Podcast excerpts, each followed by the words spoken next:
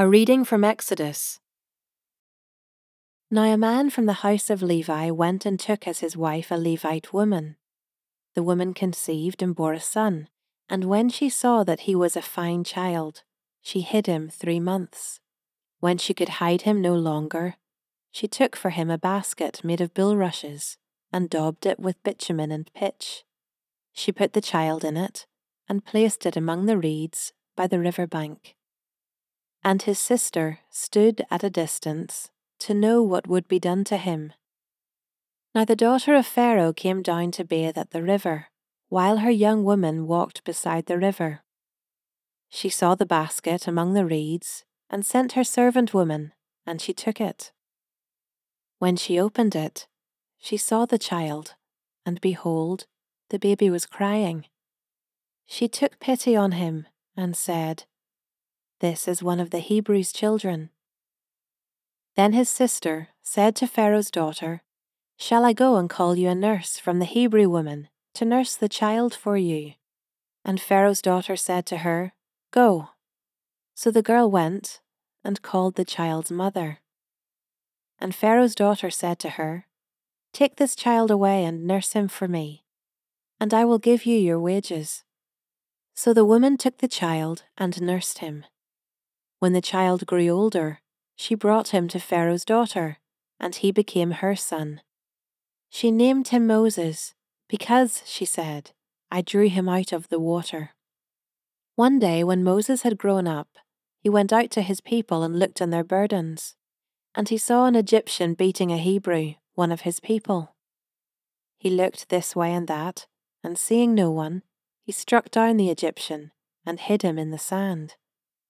When he went out the next day, behold, two Hebrews were struggling together. And he said to the man in the wrong, Why do you strike your companion? He answered, Who made you a prince and a judge over us? Do you mean to kill me as you killed the Egyptian? Then Moses was afraid and thought, Surely the thing is known. When Pharaoh heard of it, he sought to kill Moses. But Moses fled from Pharaoh and stayed in the land of Midian, and he sat down by a well. Now the priest of Midian had seven daughters, and they came and drew water and filled the troughs to water their father's flock. The shepherds came and drove them away, but Moses stood up and saved them, and watered their flock. When they came home to their father Reuel, he said, How is it that you have come home so soon today? They said, an Egyptian delivered us out of the hand of the shepherds, and even drew water for us, and watered the flock. He said to his daughters, Then where is he? Why have you left the man? Call him, that he may eat bread. And Moses was content to dwell with the man, and he gave Moses his daughter Zipporah. She gave birth to a son, and he called his name Gershom, for he said, I have been a sojourner in a foreign land. During those many days, the king of Egypt died, and the people of Israel groaned because of their slavery and cried out for help. Their cry for rescue from slavery came up to God, and God heard their groaning, and God remembered his covenant with Abraham, with Isaac, and with Jacob. God saw the people of Israel, and God knew. A reading from Luke on one occasion, while the crowd was pressing in on him to hear the word of God, he was standing by the lake of Gennesaret, and he saw two boats by the lake, but the fishermen had gone out of them and were washing their nets. Getting into one of the boats, which was Simon's, he asked him to put out a little from the land. And he sat down and taught the people from the boat. And when he had finished speaking, he said to Simon, Put out into the deep and let down your nets for a catch. And Simon answered, Master, we toiled all night and took nothing, but at your word I will let down the nets. And when they had done this, they enclosed a large number of fish, and their nets were breaking. They signalled to their partners in the other boat to come and help them. And they came and filled both the boats, so that they began to sink. But when Simon Peter saw it, he fell down at Jesus' knees, saying, Depart from me, for I am a sinful man, O Lord. For he and all who were with him were astonished at the catch of fish that they had taken. And so also were James and John, sons of Zebedee, who were partners with Simon. And Jesus said to Simon, Do not be afraid. From now on you will be catching men. And when they had brought their boats to land, they left everything and followed him. While he was in one of the cities, there came a man full of leprosy. And when he saw Jesus, he fell on his face and begged him, Lord, if you will, you can make me clean. And Jesus stretched out his hand and touched him, saying, I will, be clean. And immediately the leprosy left him. And he charged him to tell no one, but go and show yourself to the priest and make an offering for your cleansing as Moses commanded, for a proof to them. But now even more the report about him went abroad, and great crowds gathered to hear him and to be healed of their infirmities. But he would withdraw to desolate places and pray. On one of those days, as he was teaching, Pharisees and teachers of the law were sitting there, who had come from every village of Galilee and Judea and from Jerusalem. And the power of the Lord was with him to heal. And behold, some men were bringing on a bed a man who was paralyzed, and they were seeking to bring him in and lay him before Jesus. But finding no way to bring him in, because of the crowd, they went up on the roof and let him down with his bed through the tiles into the midst before Jesus. And when he saw their faith, he said, Man, your sins are forgiven you. And the scribes and the Pharisees began to question, saying, who is this who speaks blasphemies? Who can forgive sins but God alone? When Jesus perceived their thoughts, he answered them, Why do you question in your hearts? Which is easier, to say, Your sins are forgiven you, or to say, Rise and walk? But that you may know that the Son of Man has authority on earth to forgive sins, he said to the man who was paralyzed, I say to you, Rise, pick up your bed, and go home. And immediately he rose up before them and picked up what he had been lying on and went home, glorifying God. And amazement seized them all, and they glorified God and were filled with awe, saying, We have seen extraordinary things today. After this, he went out and saw a tax collector named Levi sitting at the tax booth.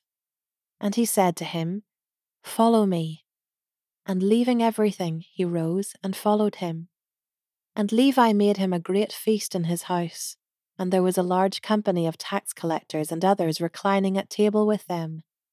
And the Pharisees and their scribes grumbled at his disciples, saying, Why do you eat and drink with tax collectors and sinners?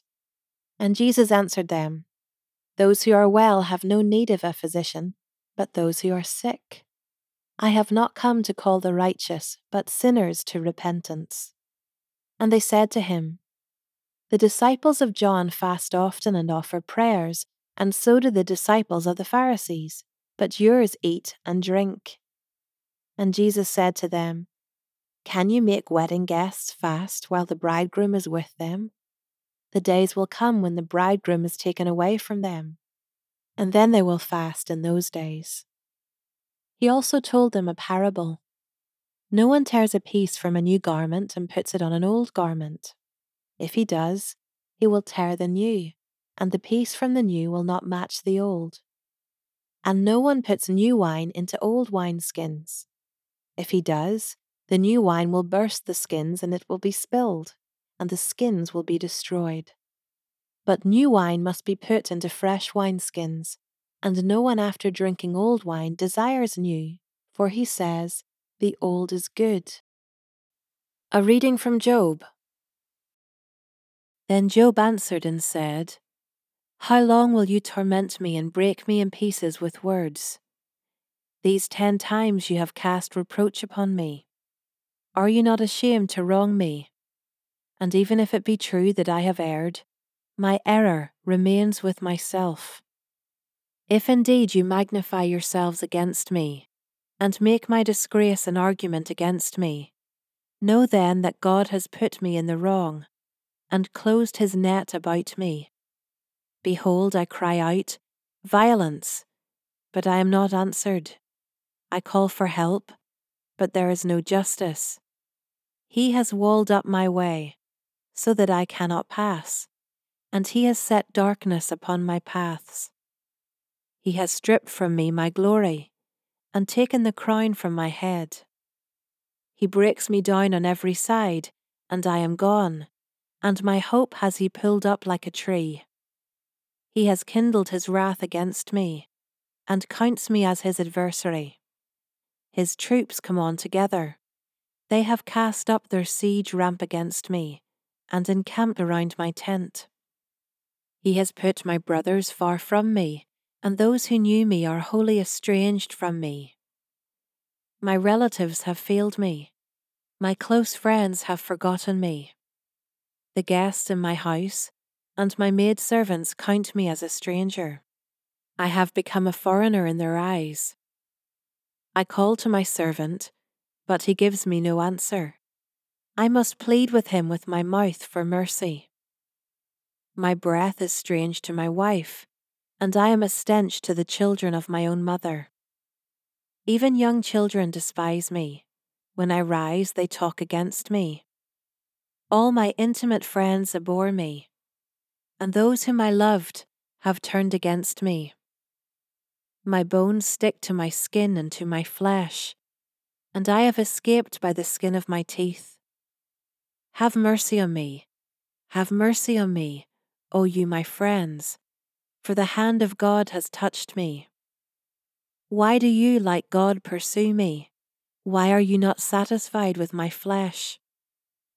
O that my words were written, O that they were inscribed in a book, O that with an iron pen and lead they were engraved in the rock forever. For I know that my Redeemer lives, and at the last he will stand upon the earth. And after my skin has been thus destroyed, yet in my flesh I shall see God whom I shall see for myself, and my eyes shall behold, and not another. My heart faints within me. If you say, How we will pursue him, and the root of the matter is found in him, be afraid of the sword, for wrath brings the punishment of the sword, that you may know there is a judgment. A reading from 1 Corinthians when one of you has a grievance against another, does he dare go to law before the unrighteous instead of the saints? Or do you not know that the saints will judge the world? And if the world is to be judged by you, are you incompetent to try trivial cases? Do you not know that we are to judge angels? How much more, then, matters pertaining to this life? So if you have such cases, why do you lay them before those who have no standing in the church? I say this to your shame. Can it be that there is no one among you wise enough to settle a dispute between the brothers, but brother goes to law against brother, and that before unbelievers? To have lawsuits at all with one another is already a defeat for you. Why not rather suffer wrong? Why not rather be defrauded? but you yourselves wrong and defraud, even your own brothers. Or do you not know that the unrighteous will not inherit the kingdom of God? Do not be deceived. Neither the sexually immoral, nor idolaters, nor adulterers, nor men who practice homosexuality, nor thieves, nor the greedy, nor drunkards, nor revilers, nor swindlers will inherit the kingdom of God. And such were some of you, but you were washed, you were sanctified, you were justified in the name of the Lord Jesus Christ and by the Spirit of our God. All things are lawful for me, but not all things are helpful. All things are lawful for me, but I will not be dominated by anything. Food is meant for the stomach and the stomach for food, and God will destroy both one and the other. The body is not meant for sexual immorality, but for the Lord, and the Lord for the body. And God raised the Lord, and will also raise us up by his power. Do you not know that your bodies are members of Christ? Shall I then take the members of Christ and make them members of a prostitute? Never. Or do you not know that he who is joined to a prostitute becomes one body with her? For as it is written, the two will become one flesh. But he who is joined to the Lord becomes one spirit with him. Flee from sexual immorality. Every other sin a person commits is outside the body, but the sexually immoral person sins against his own body. Or do you not know that your body is a temple of the Holy Spirit within you, whom you have from God? You are not your own, for you were bought with a price. So glorify God in your body